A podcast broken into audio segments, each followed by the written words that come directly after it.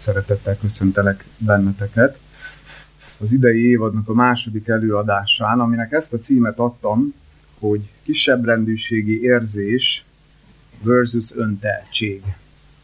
És most ezt a két lel- végletes lelki működést, vagy lelki magatartást, emberi magatartást fogjuk egy picit nagyító alá venni, és azt a választ keressük, hogy vajon a két véglet között hol van az a középút, amin, ami egy stabilabb, egy lényegesen stabilabb, kiegyensúlyozottabb vagy harmonikusabb életet tud biztosítani számunkra, mint, mint bármelyik végletben való élés.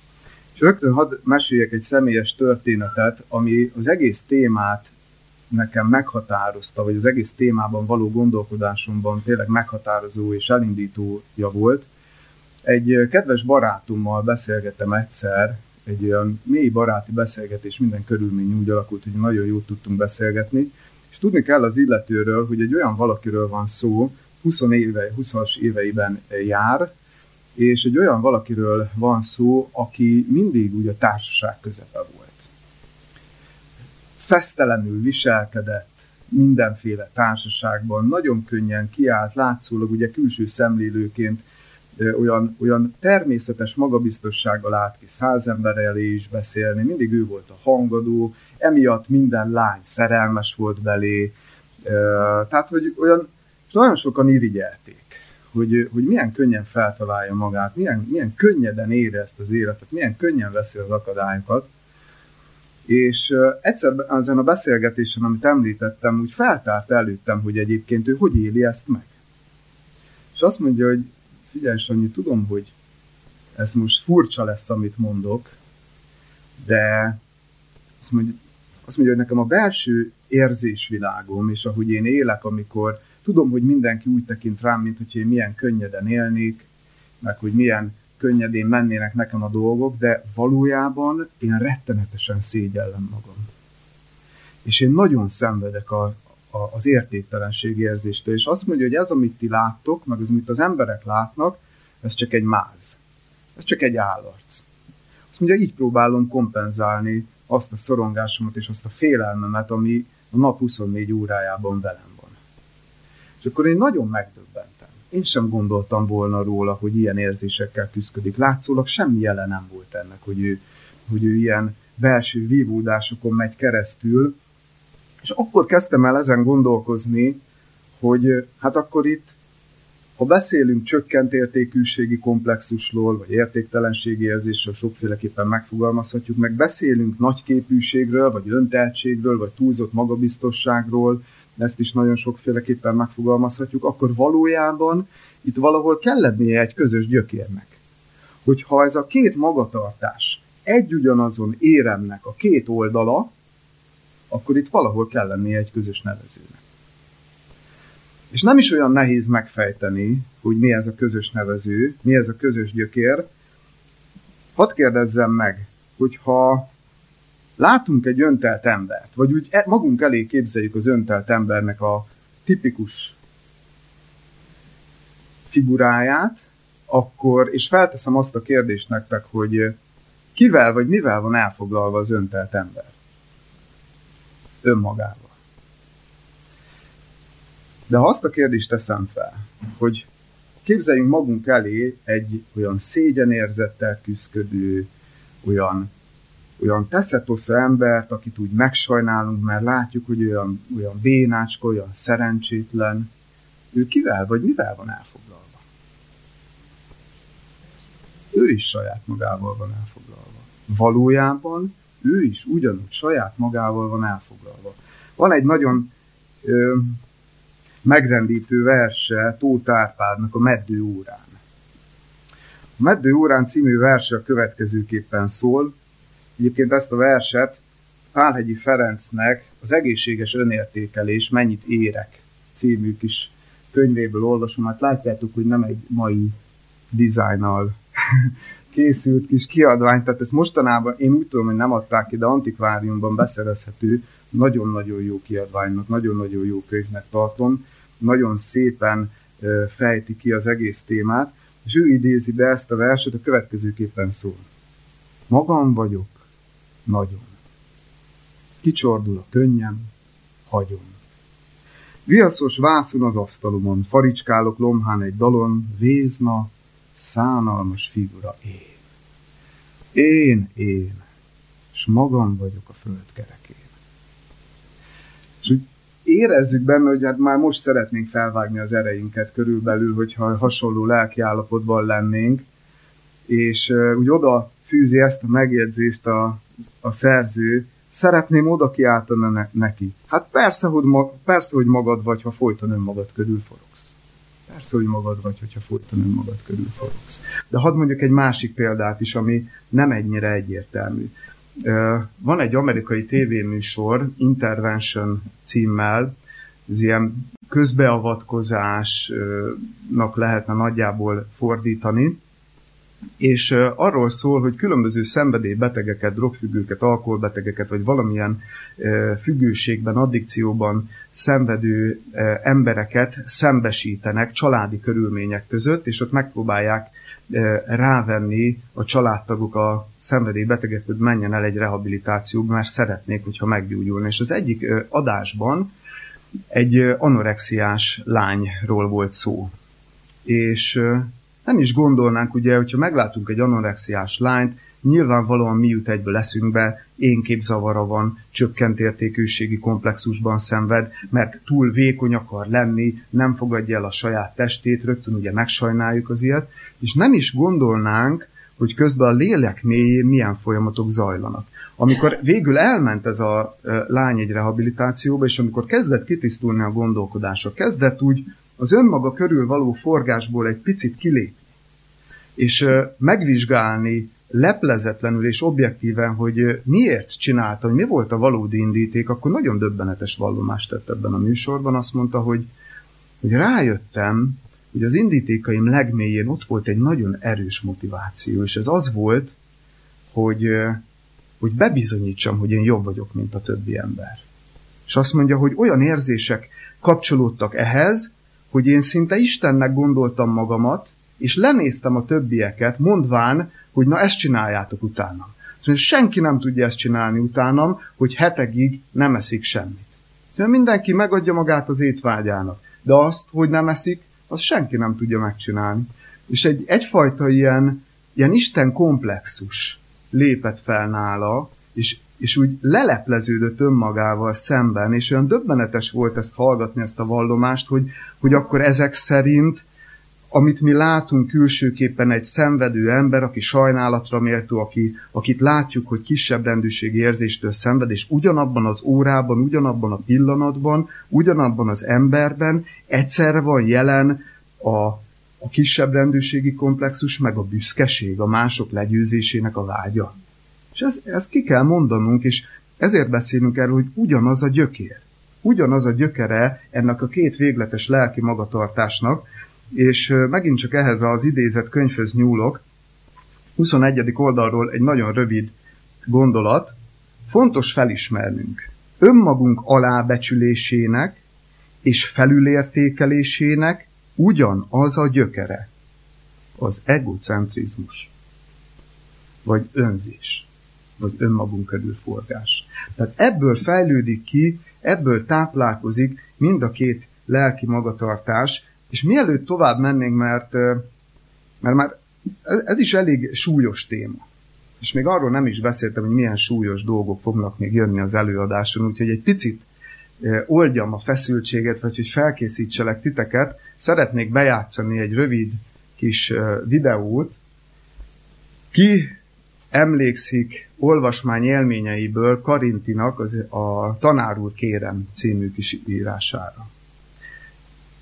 Ha akartok jót olvasni, akkor, akkor nagyon ajánlom ezt. Ugye humor, rövid humoreszkekben, de olyan mély témákat feszeget Karinti, és ugye a lógok a szeren talán az egyik legismertebb a Tanár úr kérem sorozaton belül, egy ilyen rövid kis jelenet, és itt Latinovicsnak az előadásában fogunk belehallgatni, nem hallgatjuk meg az egészet, mondjuk 5 perc, amúgy sem sok, de az első három percet meghallgatjuk, és uh, figyeljétek meg, hogy milyen szépen mutatja be, amit eddig beszéltünk, hogy az önmagunk alábecsülésének, meg a túlértékelésének a gyökere az ugyanaz.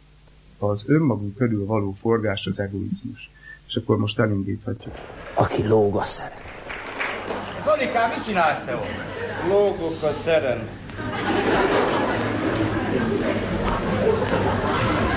Hogy izmaim fejletlenek és mellem is szűköcske, azt én nagyon jól tudom. De nem tudhatjátok, hogy mi lakik bennem. Én is csak borzongva és homályosan sejtem. Igaz, hogy a Vlach 50 kilós súlyokat emelget, és Bányai Miklós megcsinálja nyújtóra nagy halált. De hát bennük csak nyers erők, formáltan ösztönök dolgoznak, bennem pedig az akarat lakozik. Bányai képtelen megérteni a Savoir ragozását, és Vlachnak én csináltam meg az algebrai dolgozatot. Én másféle ember vagyok. Én értem a tudományokat, de egyre nem tudom megcsinálni a vállálást a korlátom. De mi lesz, ha egyszer csak ugyan megtanulom? Képzeljék el, egy napon ilyen újságcikk jelenik meg a lapokban. Egy fiatalember jelent meg a Vigadó dísztermében összegyűlt álmékodó közönség előtt, akiről eddig senki se tudott. Itt az én nevem következik. Majd az élet értelme másodfokú egyenletekben című előadásában tökéletes francia nyelven megoldotta a világnak rejtét, amin eddig hiába fáradoztak a legnagyobb elmék. Az ifjú szerényen is nyugodtan mosolygott csupán, majd hirtelen kézállásba helyezkedett az asztalon, három salto mortálét végzett a tudósok fölött, majd elkapta a feje felett húzódó vasudat, azon szédítő halálforgásokat végezve, átugrott egy 9 méternyire elhelyezett kájhára, de úgy azért, hogy közben kézállásban maradt azért, és ebben a helyzetben nyugodt és behízelgő modorában végleg kifejtette a nagyszerű problémát. Lógok a szerep. Ti csodálkoztok, mert nem tudjátok elképzelni, hogy létezik ember, aki mindenki, minden dolgában egyformán ügyes, mert ti öregek és konzervatívok vagytok, és azt hiszitek, hogy a világ mindig olyan lesz, amilyen eddig volt, és elfelejtitek, hogy majd egyszer eljön az érettségi. Ti nem tudjátok elképzelni, hogy lehet majd egyszer egy magyar miniszterelnök, a nevét szerénységen tiltja meg senki aki miután bejelentette a parlamentbe, sikerült Angliát, mint egyszerű gyarmatot Magyarországhoz csatolni, miután ezt szenvedélymentes és nyugodt hangon bejelentette, nem törődni az újongó képviselőkkel, akik vállukra akarják emelni, hirtelen kézállásba helyezkedik, és egy szídítő dzsiudzsiku fogással ott a miniszterelnöki emelvényen leteríti azt az ausztráliai világbirkózót, akit ellene küldtek ki az angol ellenzékből. Ez a rendkívüli ifjú nem azért találta föl a holdba repülő gépet, mintha nem tudná megkeresni a kenyerét lavmétával is, amiben virtuóz. És ez a rendkívüli fiatalember időnként 32 gólt rúg be az FTC vagy a MAC kapujába, amely csapatok együttes erővel sem bírnak vele, pedig ő egyedül át ki ellenük. Na ugye egy kicsit humoros formában, nem is kicsit humoros formában, hanem olyan humoros formában láthattuk azt, hogy valójában mi történik itt. Egy olyan diákot képzelhetünk ugye magunk elé, aki hát nem éppen jeleskedik ugye a torna mutatványokban, vagy a testnevelés órán, amit nagyon szégyel. Amit ugye ott vannak mellette a, az osztálytársai, akik lehet, hogy ugye matematikából, meg nyelvtanból, meg minden másból nem túl okosak, de 50 kilós súlyokat emelgetnek, meg simán felmennek a gyűrűre, és ő meg szégyelli magát, kisebb rendűségi érzése van, és azt mutatja be humorosan, hogy hogyan próbál az ember megküzdeni ezzel, hogyan, milyen stratégiái vannak, hogy legalább a lelkében megjelenő szorongást valahogy oldja. És nagyon sokszor ilyen elképzelt helyzetekben mi is próbálunk enyhülést találni, vagy a kisebb rendűségi érzéssel élő ember próbál enyhülést találni, legalább fejben, legalább elképzelt szituációkban, hogy tompítsa a szorongás, de amikor ez átmegy a gyakorlatba, és nagyon sokszor átmegy az élő gyakorlatban, akkor van az, hogy egy ilyen ember átesik a ló másik végletébe, és egy öntelt, büszke, fennhéjázó, az orrát magasan hordó emberré válik, és közben lehet, hogy nem is sejtjük, hogy a mélyén meg egy, egy nagyon komoly énképzavar, egy nagyon komoly csökkent értékűségi komplexus áll. Azt kell megértenünk, hogy, hogy ez egy nagyon tragikus, ez egy nagyon nyomorú emberi élet. És hogy az emberi életünknek az egyik legfőbb oka az pont az, hogy, hogy a természetünk, hogy a magunk körül forgásunk, hogy az egocentrizmusunk, az vagy egyik végletbe, vagy a kisebb rendűségi érzés végletébe taszít, vagy hajszol minket, vagy pedig az önteltségnek a, a végletébe, de a legnagyobb nyomorban mégis az van, aki erről nem tud semmit. Akinek ez, akinek ez leplezett.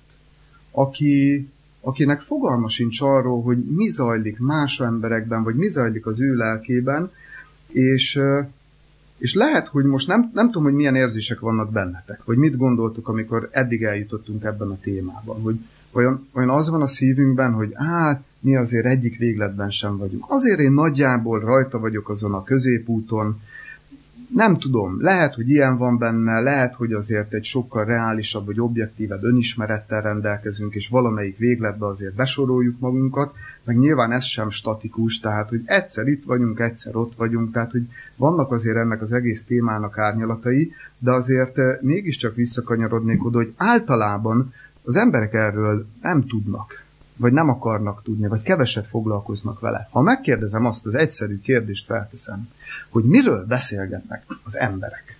Nem tudom, hogy szoktátok-e figyelni a sétálás közben, vagy amikor tömegközlekedtek, vagy amikor családi rendezvényen vagytok, hogy mi az emberek témája. Most itt tényleg kíváncsi vagyok, hogy miről szoktak az emberek beszélgetni. Miről szoktak az emberek beszélgetni? Milyen alapvető témákról szoktak az emberek beszélni? Hogy?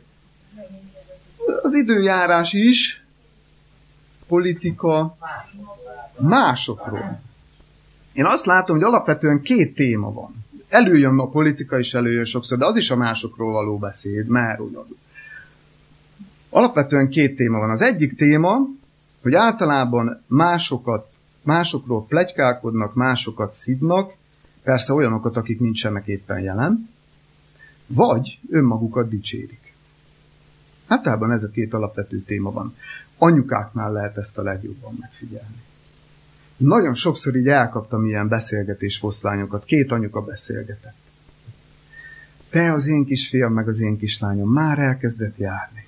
És, és, és a másik már belé folytja a szót, hát igen, az enyém is, amikor ilyen idős volt, akkor már járt. És így oda se figyelnek egymásra. Alig várják, hogy a másik mikor vesz levegőt, hogy elmondhassa, hogy de az ő kisfiam. Meg az ő kislány. Miért beszélnek az emberek másokról?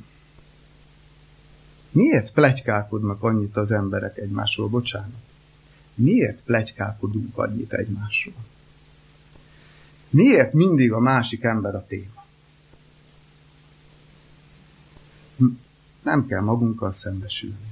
Azzal az érzéssel, annak a lehetős, azzal a lehetőséggel jár, hogy én mások embereket szidok, plegykálkodok róla, vagy ennek vannak finom változatai, hogy nem azért beszélek róla, hogy kibeszéljem, de akkor is róla beszélünk. Mert azzal az érzéssel jár, hogy én jobb vagyok nála. De akkor megint csak ugyanarról beszélünk, hogy ez is a legtöbb esetben, én nem mondom, hogy minden esetben, árnyaltabb az életemnél, de nagyon sok esetben ugyanaz van mögötte, egy kisebb rendűségi érzést próbálunk kompenzálni. Mert túlságosan el vagyunk foglalva magunkkal, azt akarjuk, hogy mi jól érezzük magunkat, hogy mi jók legyünk, hogy mások szemében is jó legyünk, meg hogy a magunk szemében is jó legyünk, és ez egy kézenfekvő stratégia, hogy akkor elkezdjük a másikat ítélgetni. Van-e nagyobb, van-e kétségbejtőbb helyzet annál, mint amikor valaki nem tudja, hogy beteg? Most így a, a, a betegségnek a szintjére vigyük ezt le, hogy valaki nagyon komoly betegségben szenved. És azért az elég nagy tragédia, ugye, amikor mondjuk egy rákos betegség akkor derül ki, amikor már annyira elhatalmasodott, hogy már nem lehet mit tenni. De ez a téma is, amiről beszélünk, ez is hosszú távon, lehet, hogy nem olyan rövid távon öli meg a lelkünket az egocentrizmus, mint ahogy mondjuk a rák elveszi az életünket, de a lelki életünket tönkre teszi. Úgy, hogy nem is tudunk róla. Mert nézzétek meg, hogy hogy hogyan viszonyulunk mi általában ezekhez a végletekhez. Nézzük egy picit ilyen külső szemlélőként. Beszélünk arról, hogy kisebb rendőrségi érzés meg komplexus, vagy kisebb rendőrségi komplexus meg önteltség. De hogyan, hogyan viszonyulunk ehhez? Hogyan viszonyulunk általában vagy az emberek hogyan viszonyulnak ahhoz, hogyha valaki öntelt és olyan pöffeszkedő és olyan, olyan magamutogató, mi a reakció általában? Akár a saját reakciótokat is mondhatjátok, hogy általában. Ellenszemb. Az ellenszemben azért van egy ítélet is, nem? Általában megítéljük az ilyen embert. Úgy, hogy közben nem tudjuk, hogy lehet, hogy ez van mögötte. És mi a reakciónk a, az olyan emberre, aki, akire ránézünk, és látjuk, hogy össze fog dőlni, hogyha jön egy kis tavaszi szelvi. Mi az első reakciónk az ilyen emberre? Elkezdjük sajnálni. Ugye? Elkezdjük pátyolgatni, elkezdjük sajnálni, és közben nem gondoljuk meg, hogy az ő motivációiban és az ő indítékaiban ugyanúgy ott van az esetek túlnyomó többségében az önzés. Hadd olvassak fel erre is egy nagyon rövid gondolatot, még mindig ugyanebből a könyvből. Azt mondja itt a szerző. Az önsajnálat közlése másokkal és a dicséret elhárítása sokszor nem más, mint kapkodás egy mentőkötél után, hogy az illető mentse és életben tartsa önbecsülését. Tehát aki nem is tud róla, de önsajnálkozó módon él. Abból próbálja fedezni az önbecsülését, hogy másoknak a szánalmát megpróbálja így kivívni. De azért ez egy elég kétségbejtő állapot, és semmi másról nem szól, hogyha lecsupaszítjuk ezt a kérdést, semmi másról nem szól, mint arról, hogy én valahogy tartsam fent az önbecsülésemet. És aztán folytatja, figyelemre méltó a csípős nyelvű francia bölcs La Rochefoucauld aforizmája.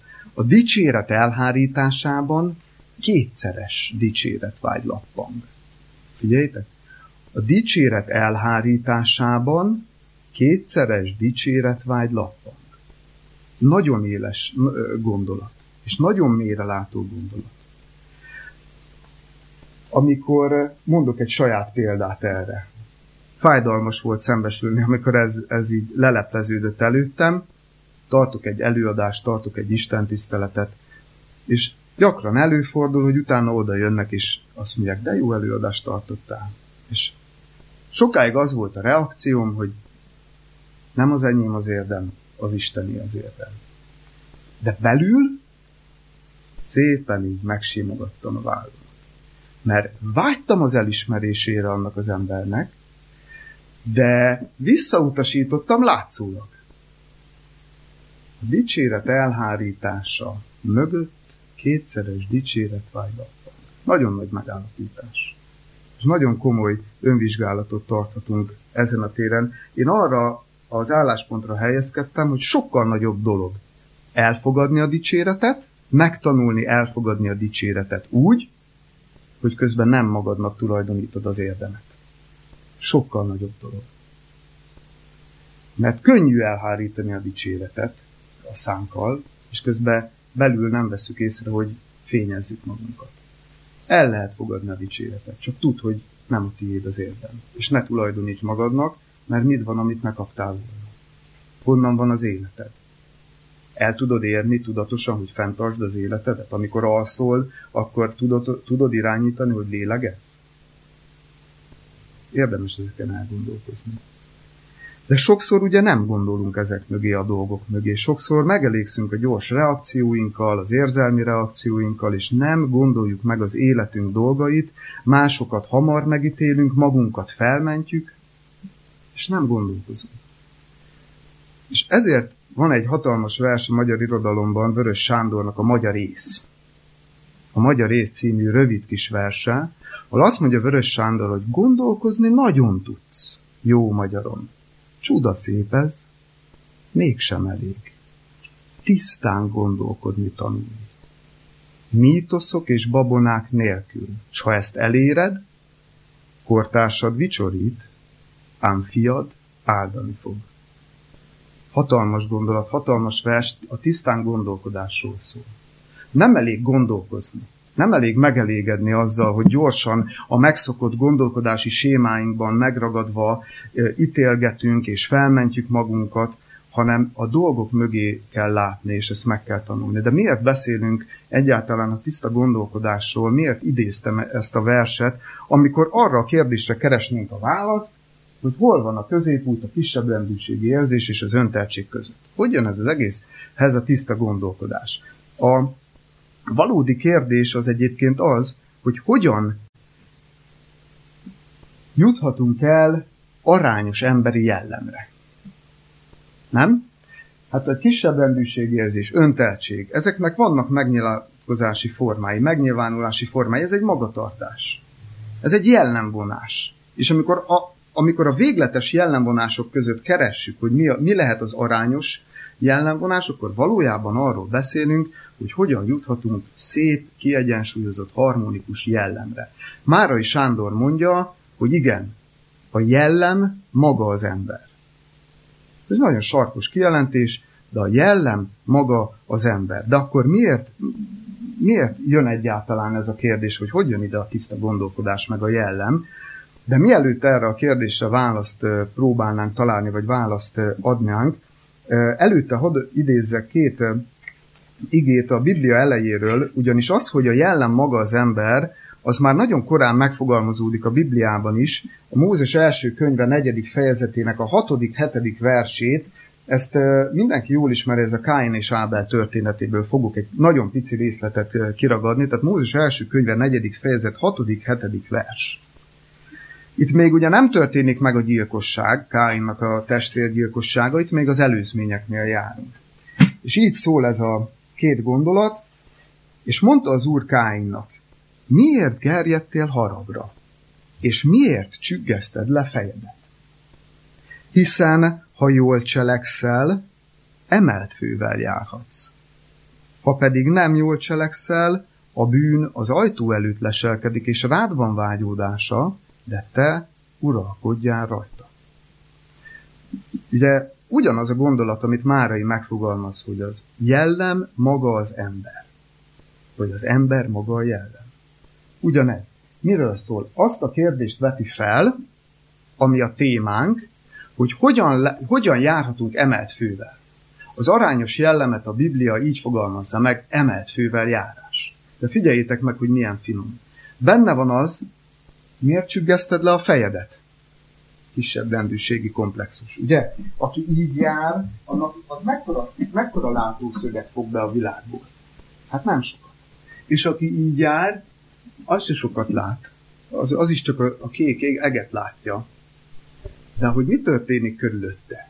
Egyik, egyik fejállapotban sem láthatjuk. De emelt fővel járni, kihúzni magunkat, sem nem fent hordva az orrunkat, sem nem lecsüggesztve a fejünket. Na ez a nagy. És ez az arányos emberi jellemnek a kérdése, hogy hogyan, hogyan érhető el ez az arányos emberi jellem, és uh, nyilvánvalóan megfogalmazódhat most a kérdés a szívünkben, hogy de hát akkor miért nem, miért nem olyan dolgokról beszélünk, hogy mit kell akkor ezért tenni? Hogy kell viselkedni? Mondjak valami módszert arra, hogy akkor hogyan érhető ez el. Nagyon sokszor kell közölnöm rossz hírt a hallgatósággal, és most is. Nem hoztam módszereket. Nem hoztam cetliket, amire rá van írva, hogy na, ha észreveszed, hogy öntelt vagy, vagy értéktelennek gondolod magad, akkor tedd ezt, és akkor minden rendben lesz. Nincs ilyen. Nem, nem szeretek módszereskedni. De annál fontosabb a tiszta gondolkodás. És idéznék egy másik gondolkodót, unos untalan idézem a gondolatát Charles Reednek, de nem lehet megunni, és nem lehet eleget gondolkozni rajta, és nem lehet elégszer elmondani. Charles Reed úgy kezdi a gondolatát, ügyelj gondolataidra, mert azok szabják meg szavaid. Figyeljétek a láncot. Honnan indulunk és hova lyukadunk. Ügyelj gondolataidra, mert azok szabják meg szavaid. Ügyelj szavaidra, mert azok szabják meg tetteid. Ügyelj tetteidre, mert azok szabják meg szokásaid. Ügyelj szokásaidra, mert azok szabják meg jellemed, és ügyelj a jellemedre, mert az szabja meg sorsodat. Nem fogjuk elemezni, de kérlelhetetlen logika van a dolog mögött. Na ezért beszélünk a tiszta gondolkodásról, ennél a témánál is, és picit éppen emiatt még mindig egy kicsit bevezető előadásról van szó, ugyanis ezek az alap tételek, vagy alapgondolatok igazak lesznek az összes többi témánknál is. Az összes többi ellentétpárnál is. Kisebbre, de kényszeres segítségnyújtás, kontrollálás, ítélkezés, majom szeretet, gyávaság, vakmerőség, aggodalmaskodás, felelőtlenség. Most ebben a fél évben eddig fogunk jutni, lehet, hogy majd ezzel folytatjuk, mert nagyon sok ilyen ellentétpárt tudunk még egymással szemben állítani. De hogy még jobban elmélyítsük ezt a dolgot. Elmélet nélkül, tehát mi a logika el mögött, az egész gondolat mögött? Az, az mögött a logika, hogy hiába fogunk mi neki a módszerek felől, hiába fogunk mi neki a tettek felől, nem fog menni. Hányszor határoztunk el már dolgokat? És hányszor tört bele a bicskánk? Hányszor fogadtunk már újévi fogadalmat? És hányszor tudtuk véghez vinni? Mindig beletörik a bicskánk, hogyha a cselekedetek felől próbálunk megközelíteni. Nagy lelkesen, úgy, elindulva, nagy elánnal, és nem megy. Nem akarok végletesbe, végletekbe esni, amikor ez együtt halad egy megfontoltsággal, meggyőződéssel, nem a, nem a cselekedetek és nem a lelkesedés ellen beszélek, ez remélem, hogy nyilvánvaló. De hozok egy egyszerű példát, ezt egy kollégámtól hallottam, és nagyon megragadott. Ha akarsz építeni egy házat, mi az első lépés? Mi az első lépés a házépítésnél? Nem az alap. Tervrajz. Tervrajz. Hát, hogyha alap, azt sem tudom mekkora egy 10 négyzetméteres, elkezdek, át, érte? elkezdek ásni, elkezdek ásni alapot, mekkora alapot, milyen mély alapot kell ásnom. Gondolkozni kell, hogy az a ház milyen lesz, mekkora lesz, kétemeletes lesz. Ha kétemeletes ház, mélyebb alap kell, ha csak egy emelet, értitek? Tehát kell egy jó tervrajz. És ha van egy jó tervrajz, akkor van esély arra, hogy egy jó ház fog felépülni. Nem garancia, de van esély rá. De ez fordítva nem igaz. Ha nincs jó tervrajz, nincs jó ház. Ha van jó tervrajz, akkor van esély arra, hogy jó lesz a ház. Az életünkre nézve mit jelent ez? Ha jó a gondolkodásunk, ha tiszta a gondolkodásunk, akkor van esély arra, hogy az a jellemünkben tükröződni fog, meg a cselekedeteinkben. De ha nincs, akkor nem lesz jó a gyakorlatunk. Nem tud jó lenni, törvényszerűen nem tud jó lenni. Nem nehéz belátni azt hiszem ezt a dolgot. Na de, akkor most hozok, kicsit provokálok. Saját magamat is így igyekszem mindig provokálni, amikor készülök, de igyekszem titeket is provokálni. Hozok egy látszólag ellentmondásos idézetet. Egy keresztény írónőtől. Az arányos emberi jellem szépsége a személyes kötelességek lelkismeretes végzéséből fejlődik ki. Figyeljetek, az arányos emberi jellem szépsége a személyes kötelességek lelkismeretes végzéséből fejlődik ki. Ezért életünket jellemezze a hűség a legnagyobb és a legjelentéktelenebb dolgokban is. Hát ez látszólag teljesen el. Hát akkor csak csinálni kell a kötelességünket. Hát akkor csak el kell végezni a napi rutint, meg a kötelességeket, és akkor szép lesz a jellem. Na hol az ellentmondás? Vagy hol, ez csak egy látszólagos ellentmondás, mert a dolog hiába, megint ugyanadok, hiába kezdem el, ki fog fulladni. El fog fogyni az üzemanyag. Ott fog eldőlni az egész dolog, hogy miként gondolkozok a kis és nagy dolgokról. A kis és nagy dolgokban e, tanúsított hűségről. Itt fog eldőlni a dolog. Egy e, elég személyes példát hadd hozzak, amikor e, éppen egy ilyen ö, drogos, depressziós fázisban voltam az ó életemben. Volt egy olyan időszak, amikor ö, volt munkahelyem. És én simán megcsináltam azt, hogy félig meddig ilyen vállalkozó voltam, tehát azért meg lehetett csinálni, de azért hát nem volt becsületes, attól messze állt. Simán kikapcsoltam négy napra, és hogy most a társam, meg a főnököm keresett el, az ügyfelekkel mi van, nem érdekelt. Én csak otthon voltam, és nyalogattam a sebeimet, meg közben szívogattam a spandika. És Emlékszem arra, hogy ezekben az időszakokban mindig a gyűrűk urát néztem. A, mind a három részt egymás után természetesen nem egyszer, hosszított, bővített kiadású DVD-n megvolt, és ezt néztem. És hát négy napig általában ilyenkor, vagy ameddig tartott ez a fázis, nem nagyon jártam ki a fürdőszobámba fürödni, mert úgy nem mosta voltam rá. A, az étel magamhoz vétele az annyiból állt, hogy mindig hívtam a pizzafutárt, és egy szál kis gutyába ferektem az ajtóba, kinyitottam, kifizettem a pénzt, és hát egy ilyen életet képzeltek el. De miért mesélem el ezt az egészet? Azért, mert amikor én néztem a gyűrűk urát, akkor mindig levetítettem magamnak 16 per 8-ban nagy képernyőn, hogy ha én Aragorn lennék, ha én kapnék egy olyan lehetőséget, akkor én mekkora hős lennék. Közben a fürdőszobáig nem tudtam kimenni.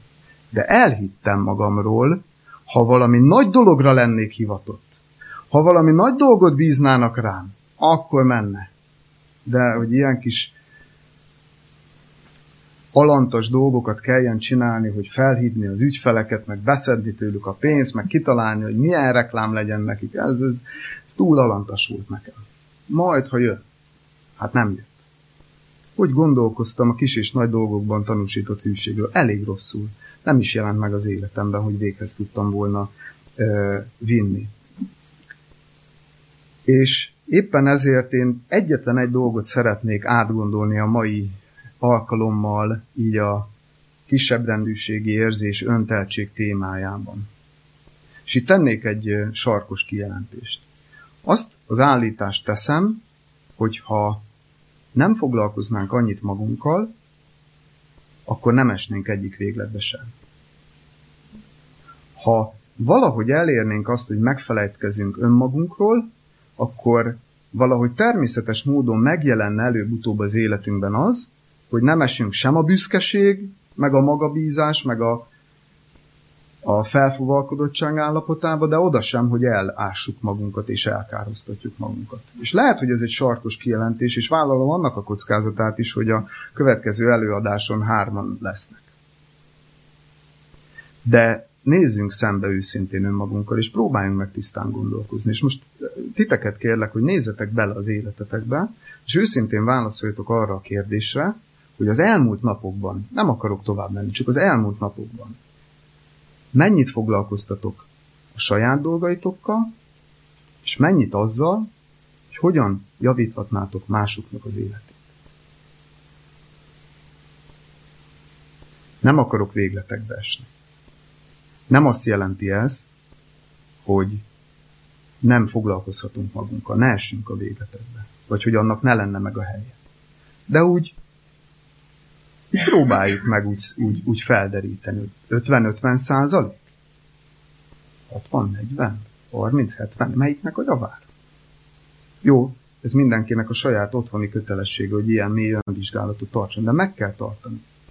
Meg kell tartani ezeket az önvizsgálatokat, mert azt állapítottuk meg, hogy mind a két végletnek ugyanaz a gyökere, hogy túl sokat foglalkozunk önmagunkkal. Túlságosan magunk körül ö, ö, for, forgunk. Tudjátok-e azt például, visszatérve erre a, a Káin Ábel történetére, folytatódik a történet, Káin megöli Ábelt. Tudjátok-e, hogy miért?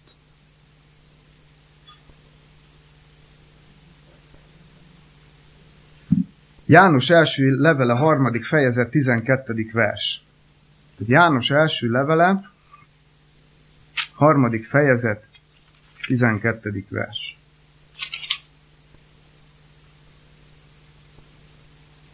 Sőt, a 11. verstől olvasom. Mert ez az az üzenet, amelyet kezdettől fogva hallottatok, hogy szeressük egymást. Nem, hogy szeressük magunkat, ez egy nagyon mély dolog, hogy ez mit is jelent valójában, hogy szeressük egymást. Hogy foglalkozzunk a másik embernek is a jólétével. Nem úgy, mint Káin, aki a gonosztól volt, és meggyilkolta az ő testvérét. És miért gyilkolta meg azt? Mivel az ő cselekedetei gonoszak voltak, a testvérei pedig igazak. Tehát nagyon jól fogalmaztad meg, az irigység. Mert csak hogy a történetet jobban értsük és mélyebben. Az Isten mind a két testvérnek elmondta, hogy milyen áldozatot hozzon neki. Hogy mi, mi, mi az, amit ő szívesen elfogad, ennek megvan a maga jelentőségeben. Most a szimbólumoknak az értelmezésében nem akarok belemenni, de megvolt a jelentősége annak, hogy egy leölt bárányt kellett vinni az Istennek, mert ez Jézus Krisztusra mutató előkép volt. És ennek nagyon mély lelki tartalma volt. Ennek ellenére ezt Ábel meg is tette, Káin viszont a saját ö, gyümölcsfájnak a terméséből gondolta, hogy ajándékot visz az Istennek. És az egész történetbe bekapcsolódva ez ott folytatódik, hogy az Isten tekintett Ábel áldozatára, a Káinéra viszont nem. Tehát nem fogadta el. És ezután elszomorodott Káin.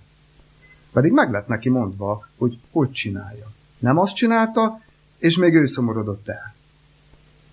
És addig hagyta magában érlelődni a, az irítséget, addig foglalkozott magával, hogy ő milyen szerencsétlen, hogy hát miért nem fogadta el az Isten, hát én a legjobb szívvel adtam, hát azért, mert nem az volt megmondva. És ez odáig vezetett, hogy annyira meggyűlölte a testvérét, hogy ő jól cselekedett, ő meg nem, hogy ahelyett, hogy azt mondta volna, hogy elnézést, bocsánat, tényleg így kellett volna, és akkor javítom, hanem ragaszkodott a saját elképzeléséhez, a saját sebeinek a nyalogatásához, és nem tudta elviselni a másik jelenlétét, mert megítélte az ő gonoszságát. Egy szóval, lerövidítve a történetet, miért ölte meg Káin Ábelt? Azért, mert túlságosan magával volt elfoglalva. Túlságosan magával volt elfoglalva. Átesett egy ilyen elment előbb abba az irányba, hogy, hogy sajnálja magát, kisebb rendűségi komplexus, utána meg átesik abba a végletbe, hogy hát őrizője vagyok én az én atyám fiának. Amikor ugye már kérdezi tőle az Isten a gyilkosság után, hogy hol van Ábel a te atyát fia, nem mintha az Isten nem tudta volna. Őrizője vagyok, én átment egy ilyen pöffeszkedő, egy ilyen felfogalkodott állapotban, nem az én dolgom. Értitek, hogy esünk egyik végletből a másikba. Miért?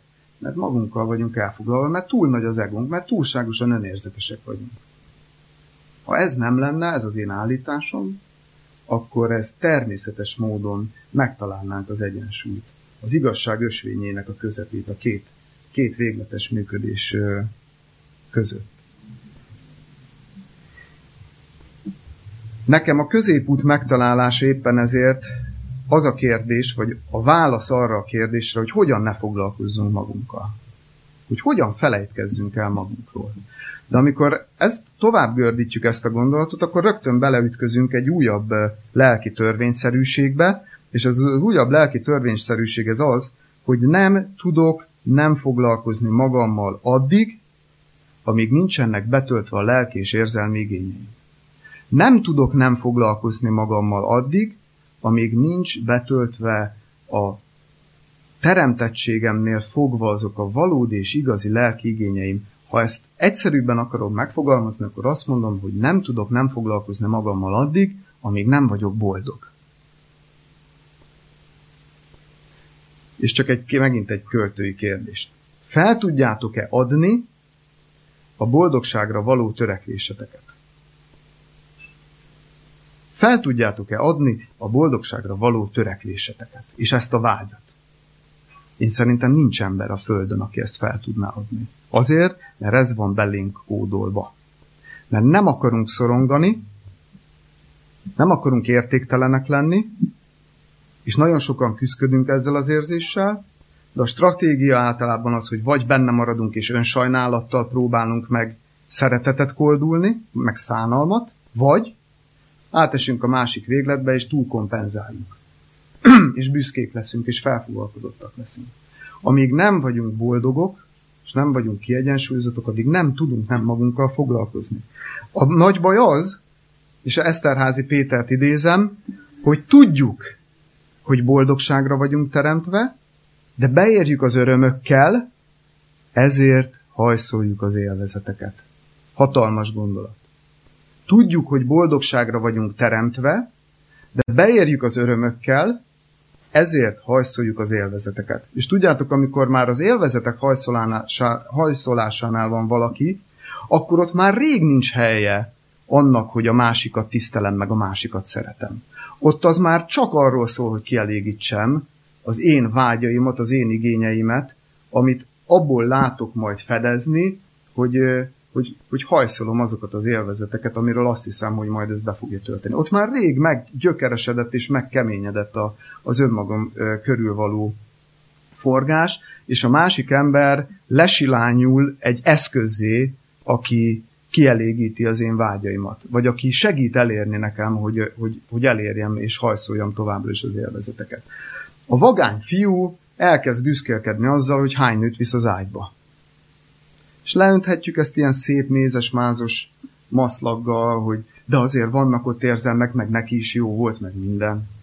Ezzel bármikor le lehet önteni. De attól még a tény tény. A másik ember egy tárgy.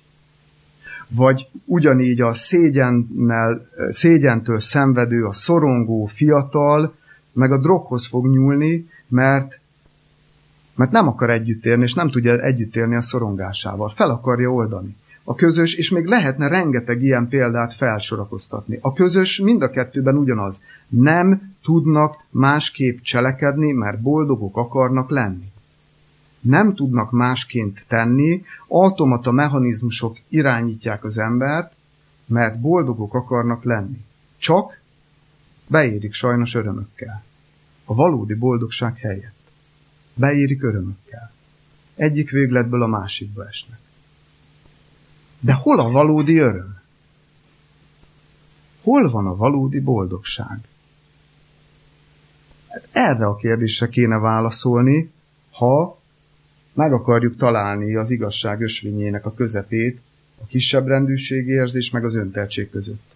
Mert annak az embernek, akinek betöltetik a valódi igénye, a boldogságra való törekvésében megtalálja a helyét, vagy megtalálja azt a forrást, aki ezt betölti, akkor megszűnik a kompenzálásnak a kényszere, hogy ezt olyan dolgokból próbálja fedezni, ami ideig óráig megadja az illúzióját a vágyott érzésnek, csak aztán egyre többet el fog venni. Mert csak ideig óráig tudja megadni, és csak az illúzióját tudja annak megadni. Hol van a valódi öröm? Hol van a valódi boldogság? Óriási kérdés az, amire mindenkinek választ kell találni az életében. Ezt a kérdést feszegeti Vörös Marti a Merengőhöz című versében. Nézd a világot, annyi milliója, s köztük valódi boldog oly kevés. Ábrándozás az élet megrontója, mely kancsalul festett tegekben néz. Mi az, mi embert boldoggá tehetne? Kincs, hír, gyönyör? S legyen bármint özön, a telhetetlen elmerülhet benne, s nem fogja tudni, hogy van szívöröm. Milyen szép kifejezés. Hogy van szívöröm. Kedves hallgatók, szeretném nyitva hagyni ezt a kérdést. Hogy hol van a szívöröm? Nem hoztam, nem is akartam hozni módszereket. De ezt a kérdést, ezt, ezt szerettem volna elhozni, hogy mindenki gondolja át az életét. Mi az, hol van az a pont, ahol hajszolja a boldogságot, ahol hajszolja a békességet, ahol hajszolja a megelégedettséget. És elért valamit? Vessünk számot az életünkkel. Elértünk valamit, és még mindig azt hajszoljuk tovább. Hol van? Mi az? Ki az, aki meg fogja adni nekem a szívörömöt? Van egyáltalán ilyen? Van-e Isten, aki ezt be tudja bennem tölteni? Vagy elegendő lesz egy másik ember? Vagy elegendő lesz az, hogy én mindig mindenből a legújabbat, a legjobbat veszem? Elegendő, hogyha mindig kielégítem a vágyaimat, vagy valahol máshol van a boldogság? Hol van a szíve? Az a csendes, békés szív. Hát én kívánom mindenkinek, hogy erre a kérdésre keresse meg a választ. És ne nyugodjék addig. Gondolkozzatok tisztán. Tanuljunk tisztán gondolkozni. És nagyon komoly ez az előrejelzése Vörös Sándornak. Hogyha tisztán gond, kezdünk gondolkozni, és megtaláljuk, hogy hol a szívöröm, akkor az nem fog tetszeni sokaknak. Akkor a kortás vicsorítani fog. De fiadában. Én ezt kívánom, és én idáig szerettem volna eljutni a mai alkalommal, és várok mindenkit szeretettel, és kifejezem a reményemet, hogy remélem azért nem három embert fogok látni a következő alkalommal a sorokban. Kényszeres segítségnyújtás, kontrollálás. Hol van a kettő között a határ? Érintettük már, ezek olyan témák, amit bizonyos értelemben előző előadások alkalmával érintettünk, de azért így szembe helyezve nem, nem tettük még meg ezt, a, ezt az ellentételezést. De nagyon sokszor van ez, hogy vagy nem is akarunk segíteni, de azért megerőltetjük magunkat és kiégünk. Hányszor van, hogy emberek kiégnek? Azért, mert elvállalnak olyan dolgokat, amiket nem kéne elvállalni. Nem mernek nemet mondani.